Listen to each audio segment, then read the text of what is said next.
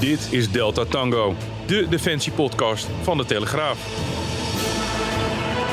Ik heb alles voorbij zien komen. Eén been eraf, twee, twee armen, twee benen. Toen barstte ik gewoon in janken uit. Dat was wel het moment dat ik dacht van zo. Dit is Delta Tango, de defensie- en veiligheidspodcast van De Telegraaf. Mijn naam is Silvan Schoonhoven, verslaggever Defensie en Terrorisme bij De Telegraaf. In de studio twee bijzondere experts, Luisa Bonanno en Maaike Hogewoning. Allebei met een schat aan ervaring, uitzendingen naar onder meer Afghanistan... en niet met een geweer in de hand, maar met een operatiemes. Zij belichten vandaag een onderbelicht aspect van het militaire werk. Luisa en Maaike, welkom. Dank. Dankjewel. Deze dagen vallen er, uh, ja, vallen er weer dagelijks uh, tientallen, honderden... oorlogsslachtoffers in Europa. Hè. Je hoort het langskomen in het nieuws. Wij horen vooral over de gesneuvelde of zwaargewonde Russen en Oekraïners. Als luisteraar of kijker denk je dan van oké, okay, dat, uh, dat zal verder wel. Je weet niet welke wereld erachter zit. Jullie weten natuurlijk als geen ander de realiteit achter dat soort cijfers. Hè. Wat, wat gebeurt er nou met je op het moment dat als militair het noodlot toeslaat in een oorlogsgebied? Wat gaat er dan allemaal in werking? Jullie hebben allebei heel werkzaam geweest in een militair ziekenhuis, in uitzendgebieden. Luisa, jij benaderde ons eigenlijk met de opmerking dat er voor dat werk in die militaire ziekenhuizen eigenlijk heel weinig aandacht is in de media of op de publieke podia. Ja, uh, klopt. We werken eigenlijk een uh, soort van in stilte achter de schermen. Hè? Hoe kwam jij daar terecht? Hoe ben jij uh, op die operatiezaal terechtgekomen? Ja, allereerst heb ik de opleiding uh, genoten in, het, uh, in de burgermaatschappij. En ik heb uh, eind jaren negentig de overstap gemaakt naar uh, Defensie... omdat ik op zoek was naar uh, meer uitdaging. En ik heb vroeger de serie Mesh gekeken voor de ouderen onder ons. En dat uh, ging over uh, Korea, de oorlog en het ziekenhuis wat daar was. En toen had ik zoiets van, dat is echt wel wat voor, voor mij. Doordat ik op zoek was naar wat uh, meer uitdaging... ben ik uiteindelijk bij Defensie uh, terechtgekomen. Ja, en wat, wat is het dan wat je aantrekt? Is dat de soms moeilijke omstandigheden of de spanning van het werk? Wat trek je daaraan? Nou, voor mij wordt het interessant als het, uh, de spanning uh, uh, omhoog gaat, zeg maar. Als, het, uh, als je kritieke patiënten krijgt, zwaar gewonden... dan gaat bij ons de adrenaline omhoog en dan krijgen wij er echt wel zin in. En dat dacht ik bij Defensie ook te gaan, gaan vinden. Alleen uh, de impact die dat met zich meenam, dat had ik me van tevoren niet uh, gerealiseerd. Omdat op uitzending ja, de mensen die op tafel krijgen eigenlijk je kameraden zijn. En uh, zo voel je dat ook. En dat geeft dus echt uh, de extra dimensie eraan. Afgezien dat ik het stukje uitdaging zocht uh, qua patiënten... vond ik ook het stukje humanitair werk wat wij als organisatie doen ook wel heel erg interessant. Daar waar ruimte is voor burgers om ze te helpen, doen we dat ook. Maaike, jij uh, hebt vier uitzendingen op je naam staan. Je schreef er ook een boek over. Ja. Hoe kom jij in deze wereld terecht? Nou... Ik denk eigenlijk een beetje hetzelfde als Luisa. Ik heb als burger inderdaad ook mijn opleiding tot operatieassistent uh, gedaan. En op een uh, congres zag ik een standje staan van Defensie, van het I D R waar we voor werken. En uh, nou ja, in gesprek geraakt en uh, leger altijd wel interessant gevonden. Maar om niet, uh, ja, ik wilde niet vooraan in het veld met een geweer om mijn nek uh, voorwaarts rennen, om het zo maar te zeggen. En dit was eigenlijk een hele mooie combinatie. Mijn werk uh, ja, op andere plekken in de wereld doen, andere mensen helpen, uh, met andere nationaliteiten samenwerken. Ook inderdaad de spanning, het avontuur. Ja, hoe slechter het met de patiënt gaat, hoe meer ik in mijn element ben. En je werkt dan op een bepaalde flow, denk ik. En je weet in je hoofd natuurlijk wel, hè, hoe rotter met de patiënt, hoe minder fijn dat natuurlijk is. Maar ja, werktechnisch maakt het op dat vlak juist wel heel uitdagend. Ja, voor jouw eerste uitzending moeten we terug naar de jaren negentig, hè? Dat is Kosovo. Uh, ja, nou wel wat later. Ik ben daar pas in tweeduizend... Uh, ik ben in tweeduizend zeven voor Defensie gaan werken. Ik ben toen pas in tweeduizend negen in Kosovo geweest. Dus het was toen eigenlijk al wel uh, nou ja, wat rustiger daar, om het zo maar te zeggen. Ja, k- ja. Kreeg je daar wel gelijk met, uh, met calamiteiten? Nou, uh, qua oorlogsslachtoffers uh, hadden we eigenlijk niet heel veel te doen. We hebben een aantal militairen... Ja, die huistuin- en keukenongelukjes hadden, om het zo maar te zeggen, geopereerd. En uh, dat, dat was het. De echte oorlogschirurgie heb ik uh, in Afghanistan wel uh, voor de ja, kiezer wat, gehad. Wat, ja. wat was daar de eerste keer dat je echt met die rauwe oorlogsrealiteit werd? Nou, ik, nou ja, ik denk eigenlijk vrijwel de eerste avond toen we daar aankwamen. Toen ging er gelijk het, het raketalarm af dat we uh, onze basis werd uh, bestookt uh, met allerlei uh, raketten. Dus dan heb je wel dat je denkt, oeh. Ik ben wel echt in oorlogsgebied. Hè? Ik heb toen geen slachtoffers gezien of iets, want we waren echt nog maar net binnen. Maar dan heb je wel het idee van, oh, dit is wel, uh, ja, het is wel echt menes. En de eerste keer dat er echt gewonden binnenkwamen, beschrijf dat eens. Ja, ik moet zeggen, mijn collega uh, Hester, dat is ook inmiddels wel mijn buddy for life na die uitzending. Die nam mij, zij had geloof ik, uh, begon de eerste werkdag. En uh, zij riep me toen ook eventjes binnen van, joh, kom eens even kijken hier op de I C. Hier ligt iemand die, die gewond is geraakt en, en kijk daar eens even naar. Dan heb je even... Nou ja, heb je even gezien, terwijl je nog niet aan het werk bent, zeg maar. Want ik, ik had de dag daarna mijn, mijn eerste dienst. En ik vond het eigenlijk wel heel fijn dat ze dat eventjes deed. Dat je gewoon even op een rustig moment even kan zien hoe iemand er dan dus bij ligt. En, tof, ja. Uh, nou ja, een jonge collega uiteraard, drieëntwintig jaar of iets. En uh, volgens mij miste die beide onderbenen. En verder zat hij helemaal onder de... Ja, shrapnel noemen we dat. Allemaal kleine steentjes en dingetjes en scherven, et cetera. Dus... Ja, was fijn om even op een rustig moment te kunnen zien... Uh, in plaats van bij jou op de operatiekamer en gelijk aan de slag. En uh, ja, op dat moment doe je dat ook wel. Maar ik, ja, ik vond het eigenlijk best prettig dat ze dat deed achteraf. Maar best een heftig geval eigenlijk om als eerste voor je te zien, kan ik me zo voorstellen. Ja, nou ja, het was daar eigenlijk helaas de standaard achteraf. Ja, dat... Op dat moment denk je, wow, maar ja, maar als dat, dat iedere dag... Een... Dat wist je toen nog niet aan. Nou ja, je hebt natuurlijk echt wel een idee bij. Ja, ik dacht, ik kom in hel op aarde terecht. En ik denk dat dat wel een goede omschrijving is geweest toen ik weer, weer thuis was. Ja ik, ja, ik roep het wel eens een beetje gekscherend. Ik heb alles voorbij zien komen. Eén been eraf, twee, twee armen, twee benen. Je, nou ja, je kan er bij wijze van mee kwartetten, om het zo maar te zeggen. Maar je gaat het hier in Nederland gelukkig nooit zien. Het is een totaal andere, andere wereld. In ieder geval niet in die intensiteit en in die frequentie. Nee, nee, zeker niet. Want uh, ja, je had niet één zo'n patiënt, maar er kwamen er rustig drie tegelijk. Of dan was je net klaar, kon je weer door met de volgende vier. Of... En één slachtoffer is geen... Uh, je hebt uh, meestal ja, twee, drie, vier tegelijk. Meestal meerdere, absoluut. Ja, ja, en even voor duidelijkheid, dat, dat ging dus om Afghaanse slachtoffers... en om Nederlandse militairen, die mix van patiënten kwamen. Ja, in principe uh, behandelen we alle militairen van alle nationaliteiten. En dat waren er best wel uh, ja, een hoop. Uh, Duitsers, ja. Belgen, Fransen, uh, die zaten daar natuurlijk ook allemaal. Dus die, die werden ook gewoon binnengebracht. Maar inderdaad ook Afghaanse militairen, Afghaanse politie. En als er tijd en ruimte en voldoende materiaal was... dan werden Afghaanse burgers ook wel uh, geholpen. Ja. Ja. Ik denk dat het goed is om te weten dat Uruzgan en Kandahar echt twee verschillende dingen zijn. Ja. Uruzgan was echt een Nederlands kamp, hè. Zeker in de eerste instantie. Later kwamen daar de Australiërs bij. En nog later kwamen er ook Singaporezen bij. Net zoals Maaike zegt, in principe elk militair, maar ongeacht nationaliteit, wordt geholpen. Dus ook Afghaanse militairen en Afghaanse politie. Maar ook uh, Afghanen, lokale burgers die door toedoen van uh, gewond uh, raakten. En dat zij door Taliban of uh, helaas door Nederlandse zijde... door dat ja, uh, door oorlogsgeweld ja, dus raak je was ge- ja. verwond, zeg maar. En daar waar uh, mogelijk deden we dan ook uh, de burgers. En Kandahar, dat was echt een hele grote internationale kamp. Ik denk wel iets van vijfentwintig kilometer uh, bij elkaar. Ja. En daar zaten echt de Belgen, de Fransen, Italianen zelfs gezien. Uh, en, uh, noem maar op. Dus dat was echt uh, ja, zo'n grote stad. Grote stad, ja. ja. Daar moest je echt met een soort van openbaar vervoer van de een naar de ja, ander. Ik ben er twee keer geweest. Ik heb nog steeds niet die hele basis gezien. Je had ook echt de auto nodig om, om naar een eetzaal aan de andere kant op de basis te gaan. De slachtoffers die bij jou terechtkwamen, heb je het dan over bermbommen, schotwonden, explosies? Ja, van alles. Ja, vo- voornamelijk uh, ja, toen bij ons in Kandahar uh, bermbommen, maar wij...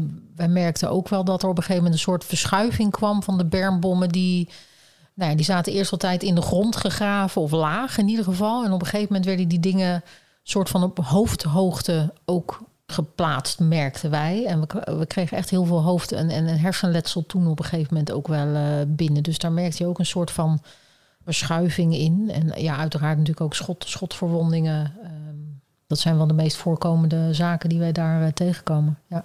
Maaike noemde dat net uh, ja, de hel op aarde eigenlijk. Hè? Als je kijkt naar hoe, hoe heftig die gevallen zijn. Heb jij dat ook zo ervaren als een aaneenschakeling van verschrikkingen?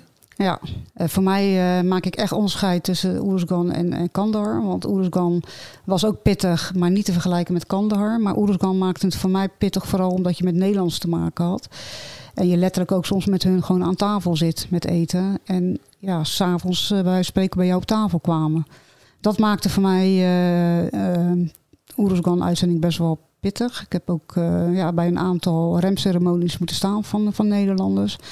En dat gaat echt door merg en been. Het zijn de afscheidsceremonies hè, op, ja. de, op de landingsstrip. Waarbij ja. een uh, militair wordt uitgeleid terug naar Nederland. Ja, vanuit het uh, ziekenhuis. Want uh, het mortuarium uh, was uh, gesitueerd achter het ziekenhuis. Daar stonden wij dan ook.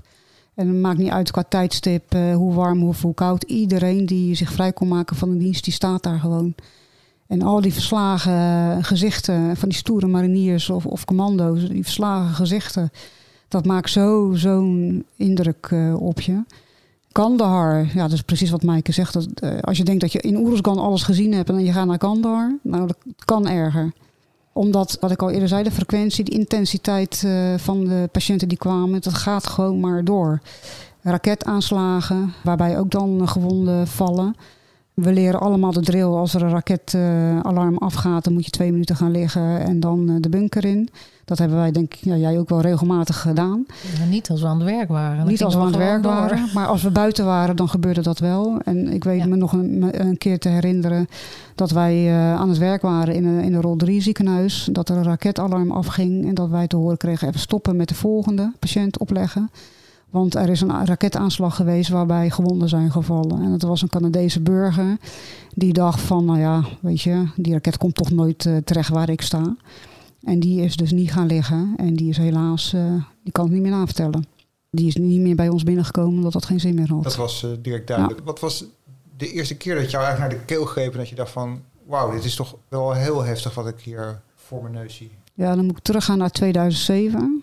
Operatie Spingaar was uh, gaande. En dat was ook een hele, ja, een hele heftige tijd waar we eigenlijk bijna non-stop uh, bezig waren. Wij waren toen ook als enig Nederlands team. Dus er was één team die alle slachtoffers uh, moest uh, behandelen. Spingaar was, was even, uh, voor de luisteraar, was een uh, grote militaire operatie waar uh, allerlei nationaliteiten aan meededen om uh, de beruchte Chora-vallei uh, ja. schoon te vegen van Taliban-strijders. Hè? Klopt, ja. ja.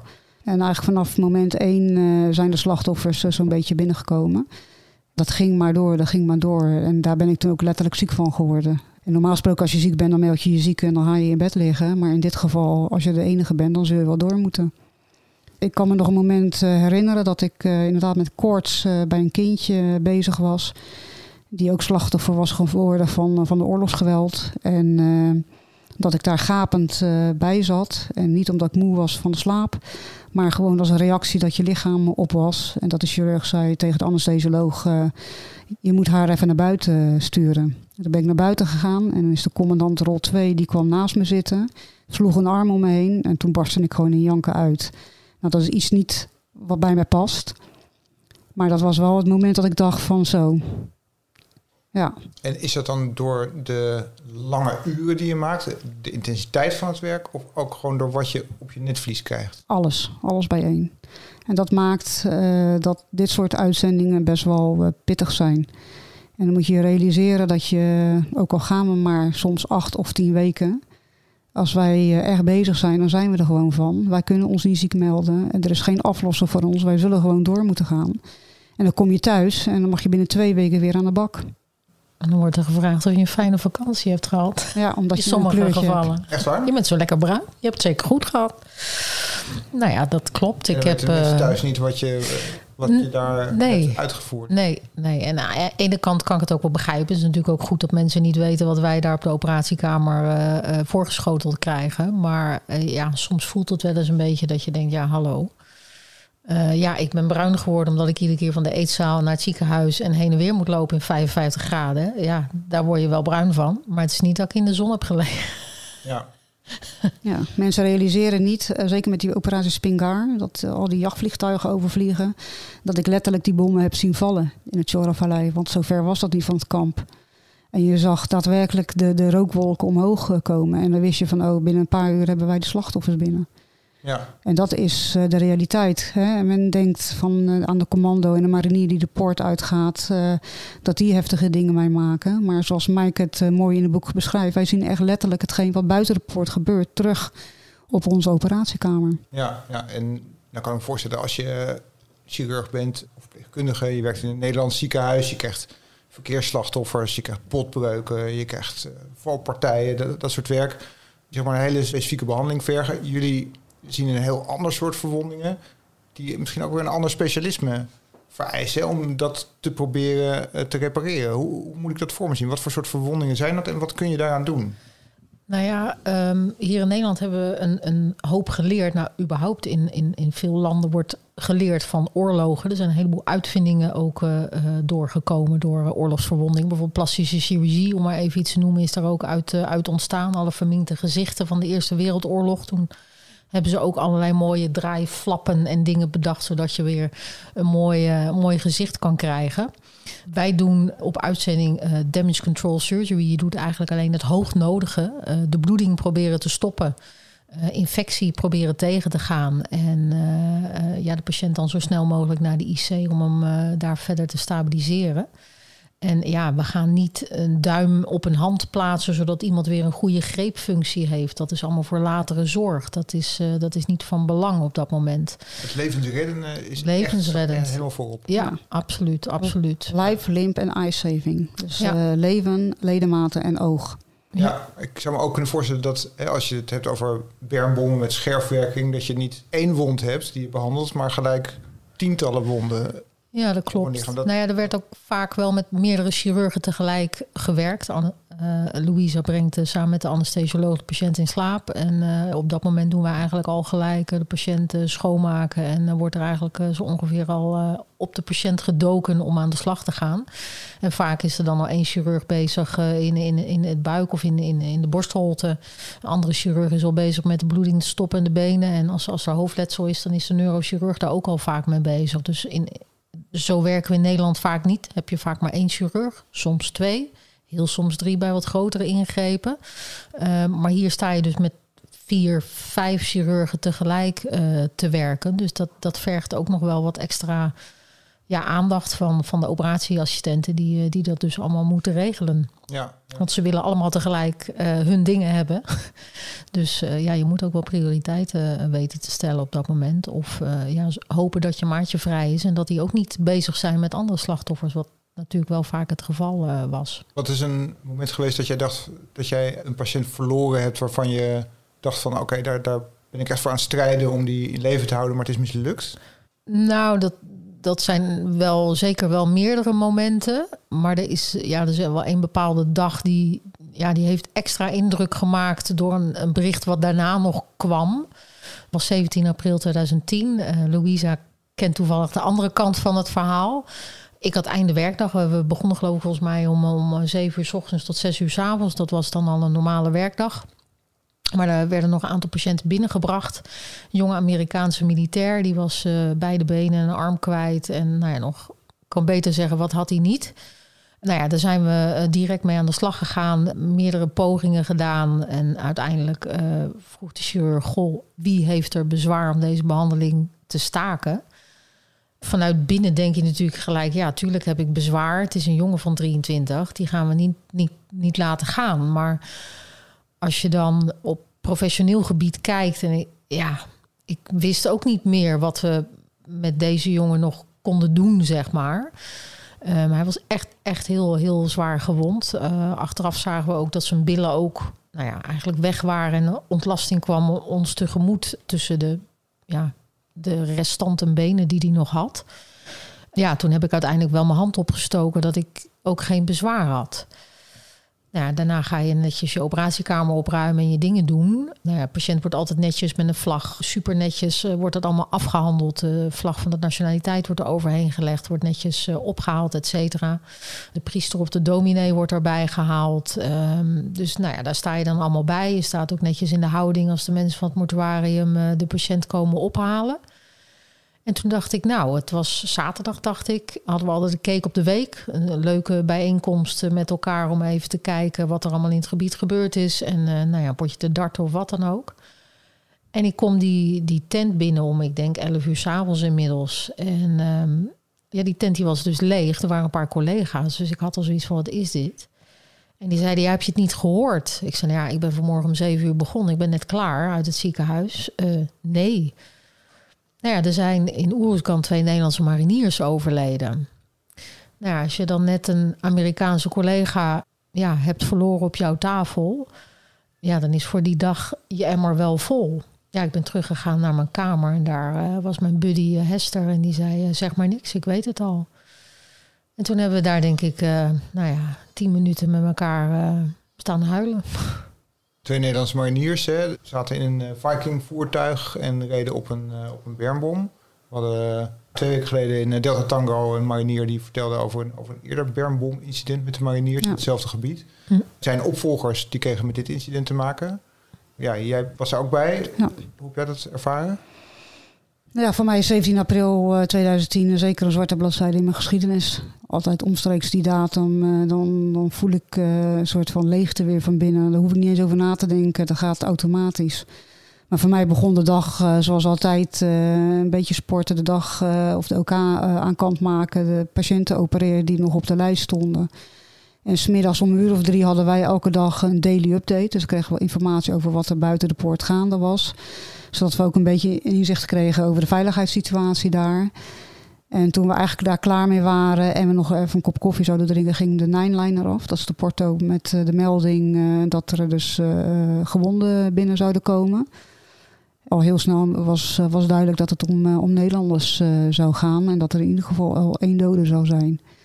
Ja, dan slaat de sfeer compleet om. Het was uh, volgens mij plus veertig, vijftig graden en het was in één keer min tien. Het lijkt ook wel alsof het hele kamp in één keer te horen kreeg dat, uh, dat dit gaande was.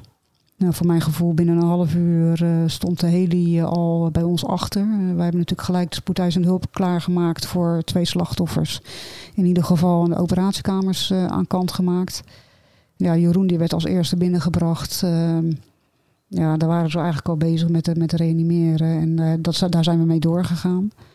En uh, de volgende slachtoffer werd ook binnengebracht. En die, ja, die, die was eigenlijk alleen maar begaan om, om Jeroen. En die had ook heel veel pijn en ook paniek. Helaas hebben we de behandeling van Jeroen uh, moeten staken. En uh, toen zijn we op, op de andere slachtoffer uh, bezig gegaan. En ik ben heel blij dat we hem in ieder geval uh, hebben kunnen helpen. Ja, hij had aardig wat kleerscheuren, dat, dat wel. We zijn ook wel eventjes met hem bezig geweest. Uh, hij is een dag later nog een keer bij ons uh, teruggekomen. Wat er gebeurt bij een bermbom-explosie is dat er zo'n grote drukgolf plaatsvindt. Hij is eigenlijk, uh, hij zat bovenluiks, hij is echt gelanceerd geweest. Nou, dan kan je wel voorstellen als je meters verderop uh, terechtkomt dat er wat botbreuken zijn. Dus dat hij had uh, aardig wat botbreuken. En hij had inwendig letsel en uh, hij had ook nog een vaatletsel uh, aan zijn, uh, aan zijn onderbeen. Uh, wij hadden op dat moment de mazzel dat we Singaporees bij ons hadden, waarvan één vaatchirurg. Dus die heeft zijn vat kunnen repareren. En we hebben zijn benen, zijn botbreuk aan elkaar kunnen zetten en uh, zijn bloeding in zijn buik kunnen stelpen.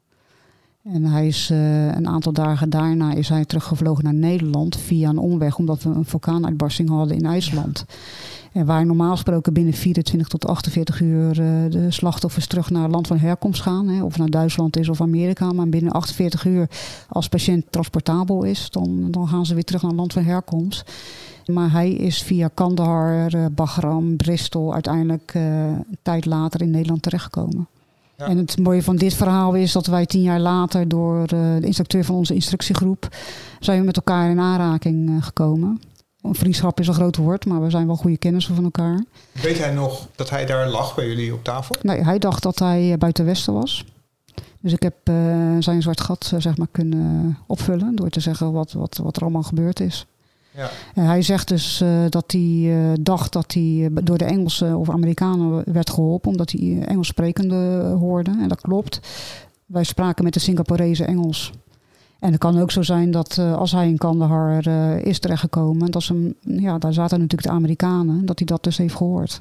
Ja, dat was natuurlijk een vreselijke gebeurtenis, hè? Twee dodelijke slachtoffers. Ik kan me voorstellen dat voor jullie, in jullie rol, is het natuurlijk vreselijk als er doden vallen, maar het is misschien ook mooi dat je dan de gewonden die het wel halen, dat je daar heel blij mee bent. Is dat een soort rare mix van emoties dan? Hoe voelt dat?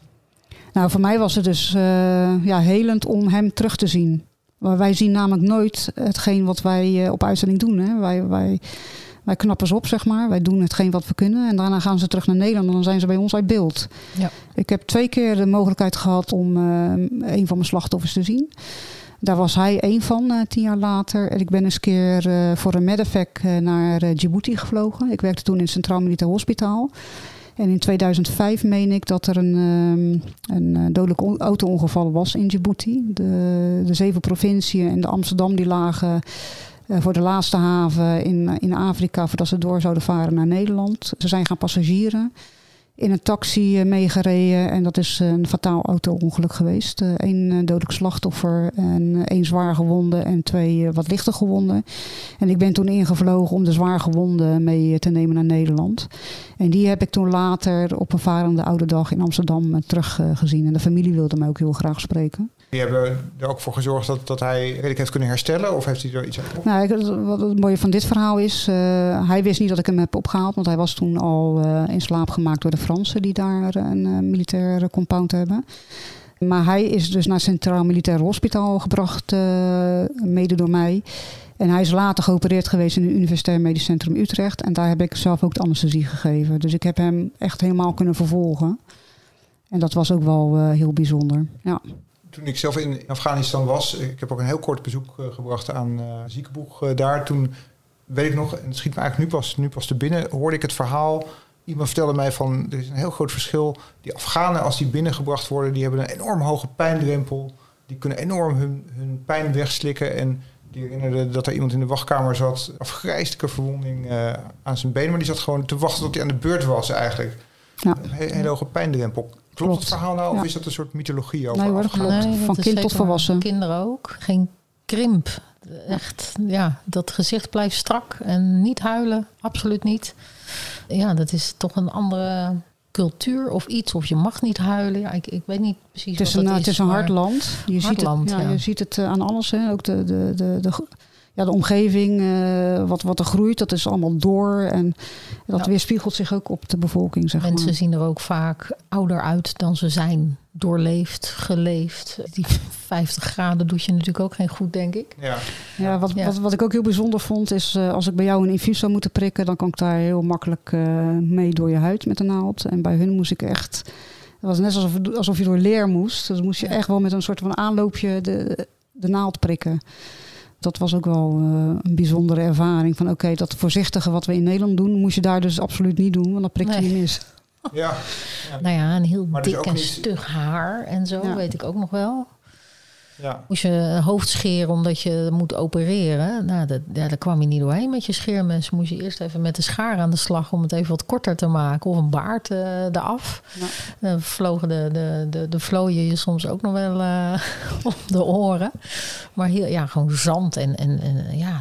Nou ja, daar kon je niet met een borstel doorheen, om het zo maar te zeggen. Ja, wij gaan nee. natuurlijk elke dag onder de douche, dat doen ja. zij niet. En wat ik me ook heel goed nog weet te herinneren... ik weet niet of jij dat meegemaakt hebt in Kandahar... maar ik heb eens een keer een, een, bermbom, een verdachte bermbomlegger op tafel gehad. Ja, hier in Nederland sta je natuurlijk niet bij stil dat je vrouw bent... en dat je een man aanraakt. Dus ik had die verdachte bermbomlegger die bij mij op tafel zou komen. Nou, ik zal maar niet vertellen wat voor emotie er dan uh, loskomt. Hè, als je eerst nog de slachtoffers op tafel hebt gehad... en vervolgens uh, de verdachte moet, uh, moet gaan helpen. Maar afijn, iedereen heeft recht op behandeling. De goede behandeling. Maar hij vond het nodig om mij in mijn gezicht te spugen. En uh, hij heeft zijn hand ook nog las, uh, los kunnen rukken. En heeft me ook toen nog een klap uh, bezorgd. En dat was eigenlijk de eerste en de enige keer... dat ik zo'n enorme haat... gevoeld heb van een patiënt. Of een slachtoffer in dit geval. Dat is me eigenlijk ook altijd wel bijgebleven. Ja, snap ik. En wat doe je dan? Ja, het liefst wil je natuurlijk terugmeppen. Dat mag niet.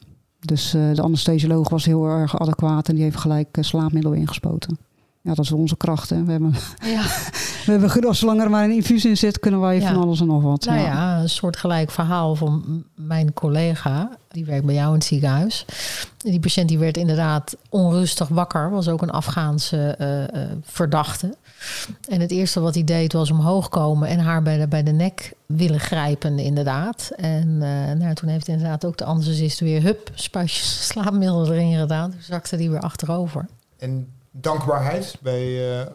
Afghaanse burgers, hè? Want die ja, kan ook, ook wel weer, zeker, weer zeker. terecht. Ja, ja zeker maar wel. Blij, ja, blij met ze, ja, toch in hun ogen enorm vergevorderde hoogstaande medische wetenschap natuurlijk, waar ze ja, gered worden. Ja, zeker wel. Nee, vooral uh, ouders van, van, van kinderen inderdaad, die, die heel, heel, heel blij waren met de behandeling. Ik, uh, buiten de basis in, in Kandahar zit ook een, een uh, militair uh, ziekenhuis. Ik ben daar toen ook een dagje uh, naartoe geweest. Dat is zeg maar in de buitenste ring van de kamp van Kandahar. En ja, als je dan dat ziekenhuis ziet, dan denk je, jeetje, alsof je vijftig jaar terug in de tijd gaat. Dat is echt, uh, ja, dat is daar. En zo werken zij daar. Dus ons ziekenhuis, ook al bestond het uit uh, containers en, en hout en, en plastic dak, uh, was nog vrij uh, hypermodern inderdaad in vergelijking bij, bij hun uh, militaire ziekenhuis. We waren zeker wel, uh, wel dankbaar, ja. En heel erg, uh, ja, inshallah. Gastvrij. Inshallah, weet je. Ook. Soms ja. voel je je zo schuldig dat je niks meer kan doen. Ja. En dan zeggen maar, ze, ja, inshallah. Weet je, als wij er niet waren geweest, had het sowieso niet, ja. uh, niet gegaan. Nee, dat klopt. Dat klopt. Ja, je denkt soms wel eens van een hard land uh, dat ze geen emotie hebben. Maar ik kan je zeggen, emotie nee. is internationaal. En hetzelfde. Dat laat iedereen op hetzelfde manier uh, ja. laat het zien. Alleen de een is wat in, meer ingetogener dan, uh, dan de ander. Ja. Je hebt natuurlijk tientallen of honderden gewonden aan je voorbij zien trekken. Maar zijn er gevallen die je ook erg zijn bijgebleven, omdat je bijvoorbeeld erin slaagde om, om wel het verschil te maken? Ja, zeker wel. Maar ja, je weet nooit helemaal de afloop. Nee, dat is... Dus ja, mensen gaan dan succesvol bij ons van de tafel richting de ja. intensive care. Uh, dan hoor je ook dat ze naar Landstoel, en Amerikanen vlogen bijvoorbeeld op Landstoel in Duitsland, de Canadezen ook. En dat ze daar dan zijn aangekomen, dat ze daar nog een paar keer zijn geopereerd. En soms kreeg je dan nog wel eens bericht terug van, goh, ze hebben het toch niet gehaald, ze zijn toch uiteindelijk overleden. Uh, maar ja, je raakt ze dus echt wel kwijt, want ze ja. gaan terug naar Amerika of Canada. En, maar is er nog ja. een geval wat je, wat je... Nou ja, ik, ik kijk altijd maar zo. We hebben in, in maart of april was het, hebben we in Den Haag de Invictus Games gehad. Uh, met allerlei uh, gewond geraakte militairen, zowel uh, lichamelijk als, uh, als geestelijk gewond geraakt. En ja, dat zijn dan niet per se de mensen die, die, die ik of Luisa hebben gezien. Maar ze weerspiegelen wel waarom wij doen wat we doen. En dat mensen zo enorm veerkrachtig zijn. Dat, nou ja, ze zijn door het oog van de naald heen gekropen. En als je dan ziet waar ze dan weer staan. En, en een jonge moeder met, met, met één been en, en één arm. En haar kinderen hebben haar nog nooit zien hardlopen. En die zien haar daar honderd meter hardlopen. Nou, helemaal fantastisch. Ja. En zij is helemaal door dolle heen dat ze gewoon honderd meter heeft hardgelopen. Nou, ik krijg weer ja. kippenvel. Ik zat daar dus tien jaar later op zeventien april met, uh, met mijn buddy Hester naar een, uh, een potje zitvolleybal te kijken. Ja, dat maakte voor mij wel de cirkel rond, denk ik. Ja, het waren niet echt mijn patiënten, maar ze symboliseerden wel waarvoor wij doen wat we doen. En ik vond het echt geweldig om te zien dat die mensen met, met zoveel plezier en blijdschap en, en hun, hun dingen daar deden. Terwijl ja. tien jaar terug waarschijnlijk uh, geen zin meer voor hun leven had gegeven. Gezien. Nee. Ja. Ernst van de verwondingen. Ja, en niet, niet dat durven hopen dat ze het zouden redden inderdaad. En dan toch mensen uh, ja, zonder benen of wat dan ook in, in, in een zwembad naar de overkant zien zwemmen. Uh, iedereen is al gefinished. Dat is een aantal jaar geleden trouwens. En die, die, die ene man met, met één arm, die, die, die, die is tien minuten aan het zwemmen om naar de overkant te komen. De hele zaal staat op zijn kop om die gozer aan te moedigen. En hij is helemaal door het dolle heen dat hij de overkant heeft gehaald. Nou, dat is ja fantastisch. Ja, daar doe ik het voor. Als je daar natuurlijk dag in dag uit uh, met dit soort verwondingen geconfronteerd wordt, hè, stomt het je af? Nee. Nee, als dat ge- nou, ja, dit, uh, ja, je, je nee. hebt een soort van beschermingsmechanisme. Ja. Dat is wat anders dan afstompen. Want je moet door. Uh, je moet ook, uh, f- ja, de, de andere slachtoffers hebben ook recht op jouw uh, uh, volledige aandacht. Dus je schermt je af. Emoties probeer je wat meer af te vlakken. Ja. Afstompen, als ik dat ga doen, dan moet ik gewoon stoppen. Het wordt gewoon, want het is daar de realiteit. Ik had op een gegeven moment, uh, uh, we gingen de operatiekamer, uh, onze collega's die hadden dat klaargemaakt. En uh, normaal doen de Amerikanen eigenlijk altijd alleen maar, nou, we hebben eigenlijk twee functies als operatieassistent. Of je kan steriel staan, dus doe je jas aan en je handschoenen, help je echt de chirurg mee met opereren. Of je bent de omloper en dan ben je de schakel tussen het steriele operatiegebied en de rest van de operatiekamers. Als er meer gazen nodig zijn of meer hechtingen, ben jij dus degene die dat soort dingen gaat pakken en uitpakt en aan het steriele team geeft. Maar die Amerikaanse collega's die deden eigenlijk alleen maar het steriele gedeelte. Die, die deden niet omlopen. Maar zij hadden wel de operatiekamer klaargemaakt, wat ze eigenlijk normaal ook niet doen. Dus die operatietafel die was niet compleet. De, de beenbladen zeg maar, die zaten er niet aan. Dus we hadden eigenlijk een, een halve operatietafel. Dus wij zeiden tegen elkaar, oh, nou, uh, ja, is niet goed. Nou, zegt mijn collega, ze komen toch allemaal zonder benen binnen. Dus hier kunnen we best mee uit de voeten, weet je wel. Ja, als je dat hier zegt, dan denk je, je bent niet goed. Maar ik, ik schoot ook eigenlijk gelijk in de lach. En ik dacht ook eigenlijk direct van, ja, dat kan je eigenlijk niet maken. Maar voor daar is het de realiteit. En het is dan wel, zeg maar, de, de zwarte humor die dan de scherpe randjes er even afhaalt. Ja. En dat is denk ik inderdaad dat overlevingsmechanisme wat je echt wel, ja, wel nodig hebt. Weet ja. je, je lacht er even een beetje om. Ha, ha, ha. Nou ja, hup, die beenbladen er weer aan. Nou oké, okay, het is weer geregeld. En je gaat weer door. Ja, ja. Maar ja, het, het wordt gewoon hetzelfde als die raketaanvallen. In het begin uh, staat je nekhaar uh, rechtop. En, en de twintigste keer denk je, oh, is het weer zover? Hadden ze niet... Uh, hè, het is een half vier... uur later had beter geweest. Ja. Had ik me even mijn eten kunnen opeten. Ja. Zo, of uh, nou, ik wilde net gaan douchen. Nou, dan moet ik weer een uur wachten, weet je wel. Dat, dat, ja, je raakt eraan gewend. Maar dat is hetzelfde als dat mensen in tijden van oorlog gewoon met hun boodschappentasjes naar de winkel gaan om boodschappen te doen, terwijl honderd meter verder de raketten inslaan. Ja. Ze moeten toch eten. Dus ook het leven gaat door, hoe, hoe raar dat eigenlijk ook is. Maar dat, ja, dat is wel waar. Het is, het is meer andersom, dat als je weer terug bent in Nederland en je normale leven weer oppikt. Ja. En je, je na zoveel dagen weer moet gaan werken, terwijl je nog behoefte hebt om een beetje rust. Een beetje te slapen. Uh, dat je dan uh, iemand krijgt voor een nagelbedextractie of zo. Dat je denkt, nou doe eens even normaal. Moet je daar nou voor helemaal... Uh... Ja. ja, kun je eigenlijk als je daar gewerkt hebt, kun je in Nederland nog normaal in een ziekenhuis? Uiteindelijk wel, ja. uiteindelijk wel. Maar de, de eerste paar dagen heb ik inderdaad ook, als ik bijvoorbeeld op plastische chirurgie sta en er moeten nog grotere borstprotheses in, terwijl het een prachtige mooie dame is met, naar mijn idee, prima borsten. Dan denk ik, jeetje, wat pff, doe eens normaal. Is, is dit nou het probleem? Ja. Dan denk ik, doe niet zo gek. Je hebt je armen nog, je hebt je benen nog. Je bent gezond. Wa- waarom doe je dit? En nou ja, weet je, een half jaar later of een jaar later ben je weer gewoon in het Nederlandse westerse gebeuren. En dan denk je, nou ja, ik snap het. Ja, nee, weet je, nou snap ik het misschien ook niet, maar dan, dan, dan is dat, dat beeld van die uitzending ben je dan wat meer kwijt. Ja. En als je dan in de supermarkt staat en denkt, dertig smaken krusli, jongens. Ja. Waar hebben we het over? En dan hoor je iemand nog praten. Nou, het is wel allemaal duur geworden, die bloemkool. Dan denk ik, nou ja, dan koop je de andijvie of de witlof of de weet ik veel wat. Je kan tenminste naar de supermarkt en iets te eten halen. Sommige mensen kunnen dat niet eens. Dus nou ja, dan moet je altijd weer even een beetje ja. schakelen naar hier. Jij kon wel, wel schakelen. Jij zei net, hè, van op een gegeven moment zat het emmertje wel vol. En ja. kon je het uh, zeg maar aan. Waar, waar merkte je dat aan? Wat ik vooral in tweeduizend zeven gedaan heb, is uh, hokjes maken. Dus ik, ik zette patiënten in bepaalde hokjes. En de een hokje was minder erg dan de andere hokje. En uh, dan ben ik zelf uh, van niet-Nederlandse afkomst. Dus ik ben wel de laatste die discrimineert en uh, die een racist is. Maar ik ging echt ter zelfbescherming, omdat je zoveel Afghanen op tafel kreeg op een gegeven moment, met zoveel ellende en weer zoveel doden, dat je dat ging uh, rangschikken. En daar heb ik later, toen ik dus met de ziekenhuisbacterie thuis kwam te zitten zeven maanden lang, Uh, dan heb je tijd om na te denken. En mijn man die zat toen... Moet je rangschikken dan? Rangschikken, zeggen van dat een Afghaans leven minder erg is dan een uh, Amerikaans leven. Wat weer minder erg is dan een Australisch leven. Wat weer minder erg is dan een Nederlands leven. Wat natuurlijk nergens op gebaseerd is, want elk leven is net zo belangrijk. Maar op dat moment, om jezelf te beschermen dat het allemaal zo diep binnenkomt, ga je dat dus wel doen. Tenminste, dat heb ik dus gedaan. En daar ben ik toen ik in Nederland uh, verplicht thuis kwam te zitten, omdat ik niet mocht werken in het ziekenhuis. Ja, dan ga je daarover nadenken en dan voel je je enorm schuldig over.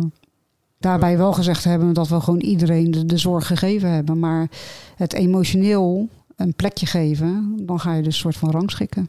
Want dat vergeten mensen wel eens. Hè. Kijk, wij zijn Nederland, vijfentwintig Nederlanders uh, zijn we verloren. Maar uh, je wil niet weten hoeveel Afghanen we verloren zijn. En die, dat is ook, elk mensenleven is er één.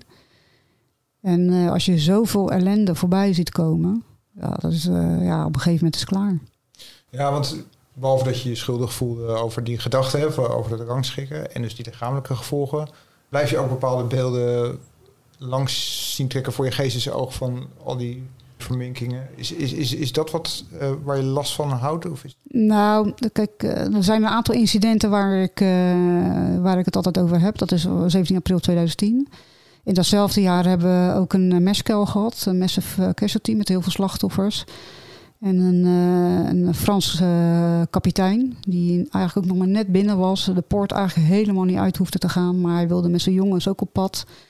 Gingen naar een bermbommelding. Bermbommelding is goed gegaan. Ze rijden terug. Rijden op een bermbom.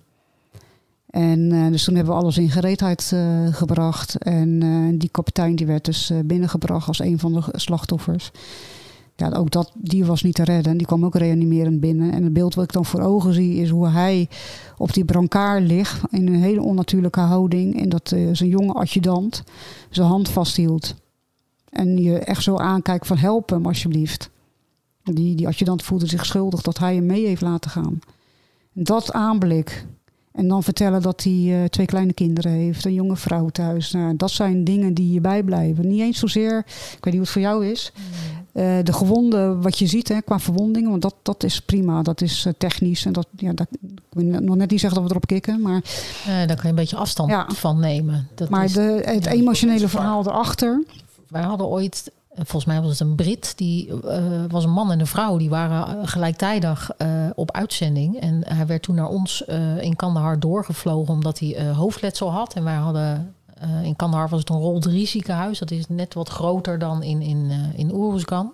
Dus we hadden ook een neurochirurg bij ons en een, een C T-scanner.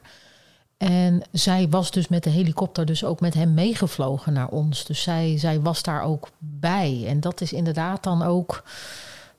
Ja, dat maakt het moeilijker, omdat je zeg maar inderdaad het, het leed daarachter ziet. En anders zie je alleen maar, nou ja, alleen maar. Je bent bezig met of de benen nog hè, te repareren of dit of dat. Dus je bent met een onderdeel van een lichaam bezig. En niet met, met de familie of de kinderen of, of de ouders of wat er dan bij hoort. Dat, dat blokkeer je gewoon. Maar als het dus echt naast je staat... In dit geval zijn vrouw, ja, dan en je ziet haar huilen en doen en dan, nou ja, dan, ja, dat is niet fijn om dat er dan bij te hebben, zeg maar. Zwaarder, ja. denk ik, ja. Gebeurt gelukkig ook niet vaak, maar... Had je ook zo'n moment dat het voor jou dan genoeg was, hè? Zoals Luisa, dat er opeens een moment van bezinning komt en je denkt van... Oh, er zijn wel bepaalde dagen, vier mei of, of uh, nou ja, inderdaad zeventien april. Het schiet dan toch even door je hoofd. Of andere data waarop Nederlandse collega's zijn overleden. Ja, dat zijn wel dagen waarop ik er even aan terugdenk. Maar ik, ja, ik heb zoiets van, ik heb mijn best gedaan met de rest van het team. En, en meer dan dat heb ik niet kunnen doen. Nee, gelukkig, gelukkig niet. Nee, denk ik. Dus je zou zo weer... Als ze naar vandaag gaan, als dat zich zou, ja, als ze ja. vandaag bellen dat ik uh, einde van de week naar Kandahar moet, dan zou ik zo wel weer gaan, ja. ja. Nou, de tassen staan uh, in principe al gepakt, dus ja. we, we zijn er klaar voor. Ja, nee, de, het is nooit, het is voor mij nooit een belemmering geweest om om, om te gaan, uh, graag zelfs. Ja. Kijk, uh, ik durf uh, echt wel te erkennen dat ik met een klein litteken terug ben gekomen, uh, maar dat heeft me ook gevormd. Het heeft me ook gemaakt tot wat ik, uh, tot wat ik nu ben. Een stukje, hoe zeg je dat, ervaring rijker. En mij maak je niet meer zo gek. Nee. Op O K. Nee. En ik weet nog uh, de eerste keer dat ik naar Kandahar ging. Toen hadden mensen me allemaal wilde verhalen verteld. En zo'n triple amputatie. Dus uh, twee, uh, drie ledematen die uh, geamputeerd uh, al zijn door de bermbom zelf. Of door ons geamputeerd moeten worden. Dat was een van de vreselijkste dingen die ik ooit zou, uh, zou zien, dacht ik. Nou, dat heb ik gedaan. Dat kan ik. Meerdere keren. Ja. Denk ik. Denk, ja, maak me daar nou zo druk om. Je leert internationaal werken. Je leert uh, internationale humor. Je, je weet ook dat uh, Nederlandse humor niet altijd begrepen wordt door een ander. Het heeft niet zozeer met humor te maken. We konden er gelukkig achteraf wel om lachen. Maar ik heb dus, uh, toen ik in Kandahar was, uh, een Amerikaans uh, rol drie ziekenhuis. En we hadden net een cursus uh, uh, seksuele intimidatie gehad. Er waren wat uh, jonge dames geweest die uh, zich uh, onheus uh, bejegend voelden. Dus iedereen, uh, alle nationaliteiten, moesten naar zo'n cursus toe. En dan moest je aangeven als iemand er dichtbij kwam of dat je niet prettig vond. Dat het uh, zone red zone, you're yeah. entering my red, red zone. zone. Ah, fijn. Wij hadden een uh, fire chief, dat is een brandweerman. En die, heeft zijn, uh, die is uh, door een kogelvuur heen gesprongen en heeft daarbij het leven van Amerikanen gered. Dus hij was de held uh, van de Amerikanen. En hij had dus ook een, ja, nog net geen V I P-kamer, maar die, die lag mo- uh, netjes bij ons in het ziekenhuis en die werd om de dag werd die geopereerd. Om de genezing van de wonden te, te verspoedigen had je een vacuümsysteem. Dat is een heel technisch verhaal, maar zo'n systeem wat zeg maar, viezigheid uit de wonden weghaalt. En als wij dat hier in Nederland zeggen, dan noemen we dat een vakwissel. Dus een wissel van vacuümsystemen, vakwissel. Dus ik had die uh, patiënt al meerdere keren op, uh, op O K gehad. En uh, wij stonden voor de operatiebord en hij stond er weer op. En ik vroeg de patiënt, are you going to fuck the patient again? Je vroeg je aan de dokter. Je. Ja, aan de, kol- aan de kolonel van de ja. Amerikanen. Ja. Dus hij zegt, en uh, iedereen om me heen zat echt zo verschrikt te kijken wat ze zei. Die ogen groter worden van die chirurg. hm? Dus ik zeg van, well, are you going to fuck the patient again? En hij zegt, excuse me. En dan word ik een beetje ongeduldig. Denk ik, ik zeg, ik zit toch geen Chinees te praten of zo? Well, are you going to fuck the patient? En toen zei hij, well, you're entering my red zone now. En dan zie je dus uh, een onschuldig uh, iets uh, verkeerd... Uh, ja, hoe zeg je ja, dat? Uiteindelijk begreep hij het wel. Hij begreep toen het wel. Zei hij, oh, you mean if I gonna put the vaccine system on him... Hun spreken dat natuurlijk net even ja. wat anders uit ja. dan dat wij op de plat Hollands, het vaksysteem. En hij, een werksysteem. Yes, that's what I mean, zei Luisa nog enigszins geïrriteerd erachteraan. En wij lagen allemaal in de deuk. Niet alleen ja. maar ellende en... Nee, absoluut zeker niet, je, zeker niet. We hebben ook echt heel veel, uh, heel veel lol gehad en uh, lekker gesport, ja. uh, gelachen, uh, films gekeken. Er is genoeg vertier op zo'n basis ook om, uh, om het moreel bij iedereen hoog te houden. Wij hadden geloof ik de mensen van de Soprano's bij ons. Ik ken dezelfde serie niet, maar die kwamen langs. Um, Jan Smit. Jan Smit inderdaad is geweest. Uh, hoe heet ze, dat meisje van Rafaela van I- Idols. Uh, toen die eerste avond met het raketalarm, toen ik er was, zou zij optreden. Maar dat ging dus even niet door. Nou ja, dat soort dingen. Uh, ja, ik heb jarenlang ijshockey gespeeld. Nou, ijshockey is natuurlijk Amerikanen, Canadezen. In, in, uh, hè? in de wieg worden ze daarmee uh, mee grootgebracht. Ja, die haalden van die oud-N H L-spelers naar, naar Kandahar toe. En uh, die gingen daar op dat, op dat streethockeybaantje een potje, potje streethockeyen. Ja, hoe gaaf is dat? Ik sta op de foto met de Stanley Cup. Nou, in Afghanistan. Dus ik naar mijn tien maatjes een foto geappt. Of ja, geappt, gemaild toen nog. Van joh, uh, kijk mij nou. Ik sta hier in Afghanistan met de Stanley Cup. Ja, nou ja, dat zijn super gave dingen. Ja. Ja, ik had in Irak, deden we camel spider races. Ja, hier moet toch wat. Dus camel spider races. En, um... camel spider, even, dat, dat was een beest wat daar... Uh... Ja, een hele grote, dikke, bruine ja, die kunnen springen. Ja. Centimeter of tien of zo zijn ze spin, die dingen. Ik, maar een, uh, nou ja, een, nou, een echt heel uh, beest om te ja, zien. Het ziet er naar uit, ja. Ja, bijt ook, kan springen. Ja. Tot kniehoogte. En dan gingen wij dan, als het dan donker was, dan deden we... Hadden, we hadden allemaal onze eigen spin. En dan uh, gingen we dan... Uh, ja, wie, wie gaat er winnen? En dan deden we de lamp erop. En dan, uh, die spinnen die lopen natuurlijk weg van dat lamp.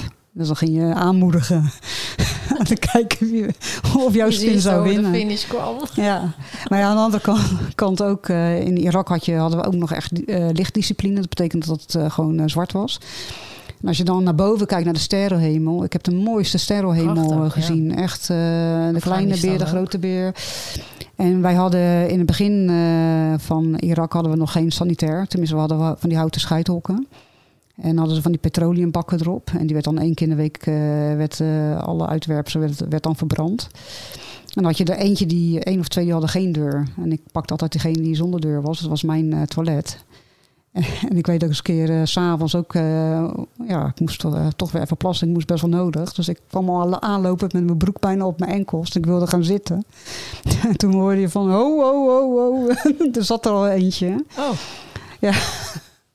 Ja, dat maak, je, dat maak je hier in Nederland natuurlijk niet mee. En daar heb je gewoon de grootste lol met elkaar. Het leven is hier in Nederland dan misschien wel bijna saai. Als je zo vaak zo lang in dat soort omstandigheden hebt gewerkt en geleefd... is het hier niet dodelijk saai dan? Nou ja, toen ik in, in het, terugkwam na mijn, mijn eerste uitzending in Afghanistan... was ik vooral moe. Ik wilde heel veel slapen. Maar ik wilde ook inderdaad heel graag weer terug. Want iedereen, hè, iedereen verwelkomt je thuis en leuk en uh, kussen en knuffels. En dat was dan in, in het weekend. Maar maandag ging iedereen weer aan het werk. En ik had nog mijn week vrij. En dan zat ik in mijn eentje thuis. Terwijl je op uitzending, je bent nooit alleen. Je slaapt samen, je doucht samen. Nou ja, uh, je, je scheidt samen zo ongeveer. Dan zit je dus ineens only alone niet thuis. Ja, ik vond het toen echt wel saai. En dan dacht je, oh ja, nu was het tijd om te gaan lunchen. En dan uh, zat je toch nog in, in dat ritme van, van daar. Dus daar moest ik ook echt wel aan wennen weer. Ik wilde echt weer terug. Tweede familie ook, hè? Ja, dat ja. ook, ja. Ik ja. weet dat ik in twintig zeventien zat ik op de Zijne Majesteit de Rotterdam. Of twintig twintig, zeventien.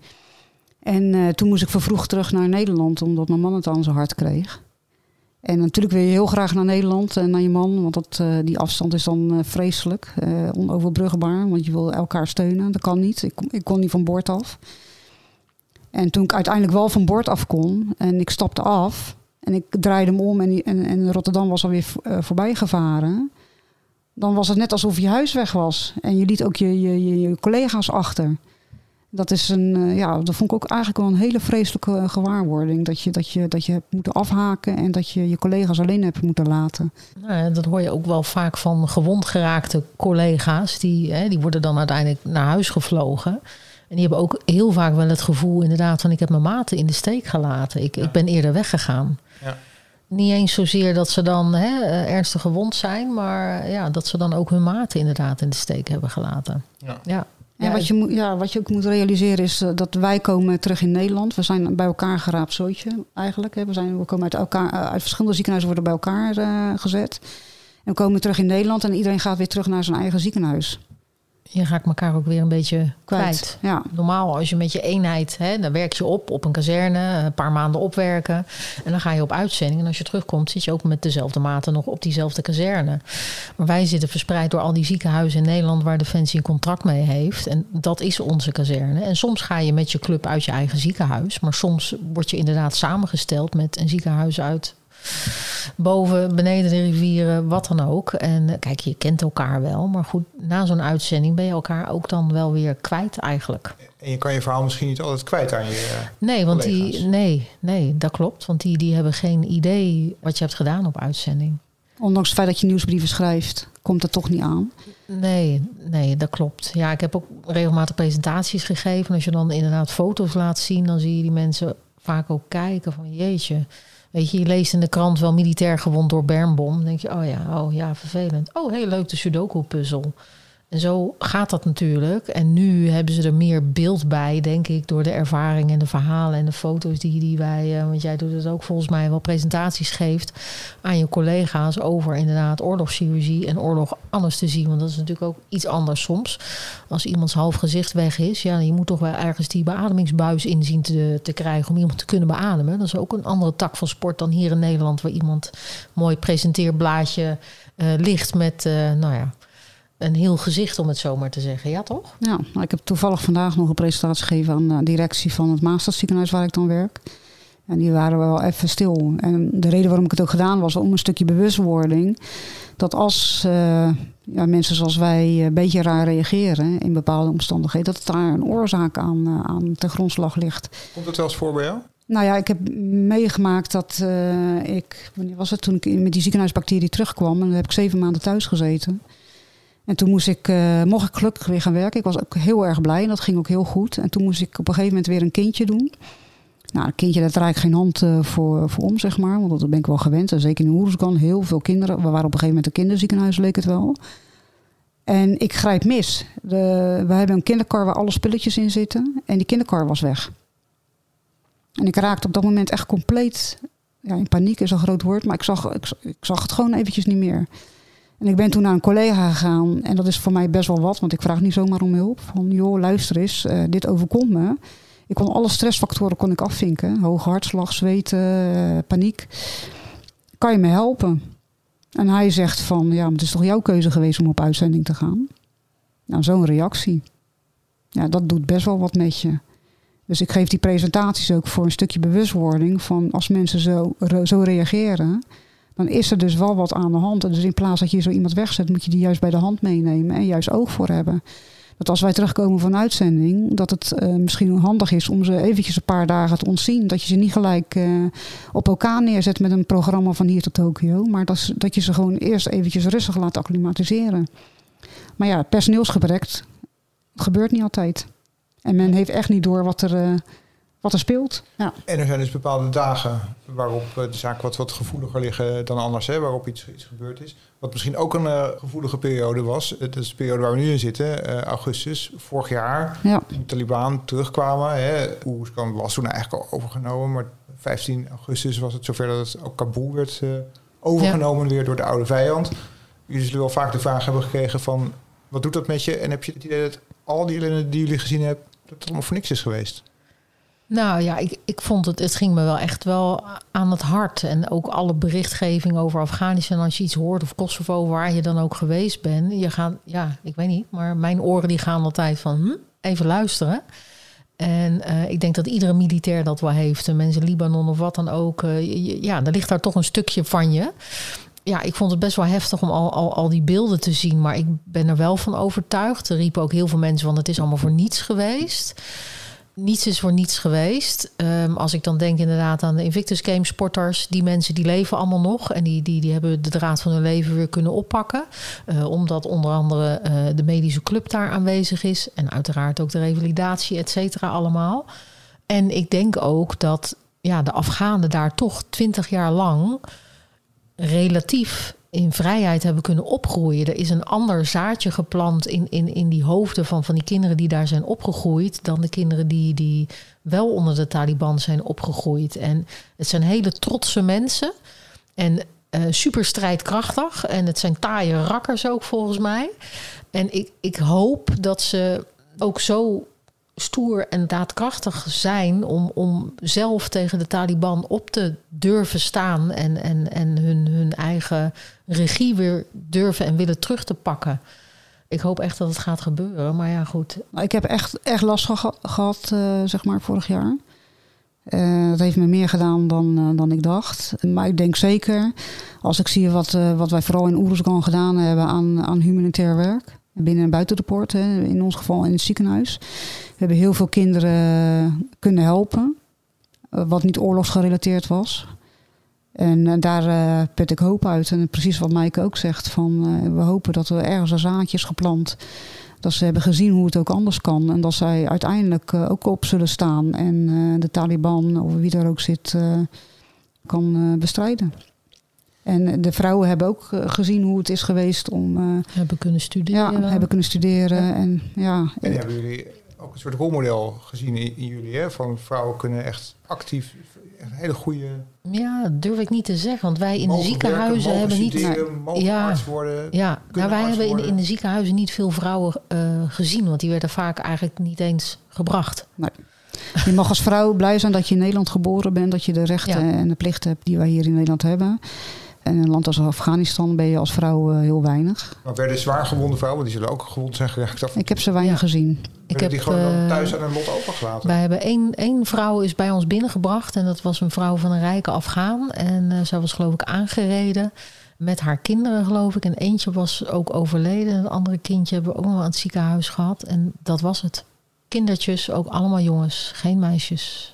Ja, ze nemen ook heel, uh, volgens mij in tweeduizend zeven ook, toen uh, zouden wij een anesthesietoestel uh, cadeau geven aan een uh, Afghaanse anesthesioloog. Tenminste, hij zei dat hij anesthesioloog was, uit Kabul. Dus wij uh, wilden dat geven. Dus de anesthesioloog zei tegen mij, geef, kan jij hem uitleg geven over het toestel, hoe dat werkt en hoe je met instellingen om moet gaan. En hij was van een Pashtoen uh, afkomst. En we hadden ook zo'n Hazari, heet zo, uh, is volgens mij ook zo'n bevolkingsgroep. Ja, Hazar. Hazari, ja, ik gooi ze elke keer door elkaar. Maar die wilde dus niks van mij aannemen, de Pashtoen. Dus de tweede keer kwam die niet meer. Dan kwam dus alleen maar zijn hulpje.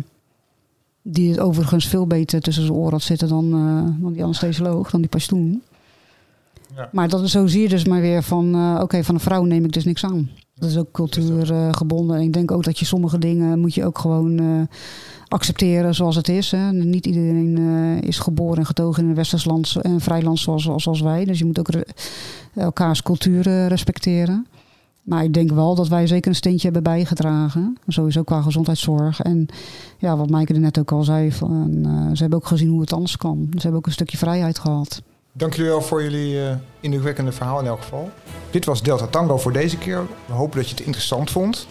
Wil je nou meer weten over dit intrigerende onderwerp? Lees dan het boek Oorlog in de Operatiekamer van Maaike Hogewoning. Of luister naar de podcastserie Het bijzondere verhaal van. Vond je deze podcast interessant? Abonneer je dan, zodat je geen aflevering hoeft te missen. En ook met recensie doe je ons een groot plezier. Wij zijn er over twee weken weer met een onderwerp uit de wereld van veiligheid en defensie.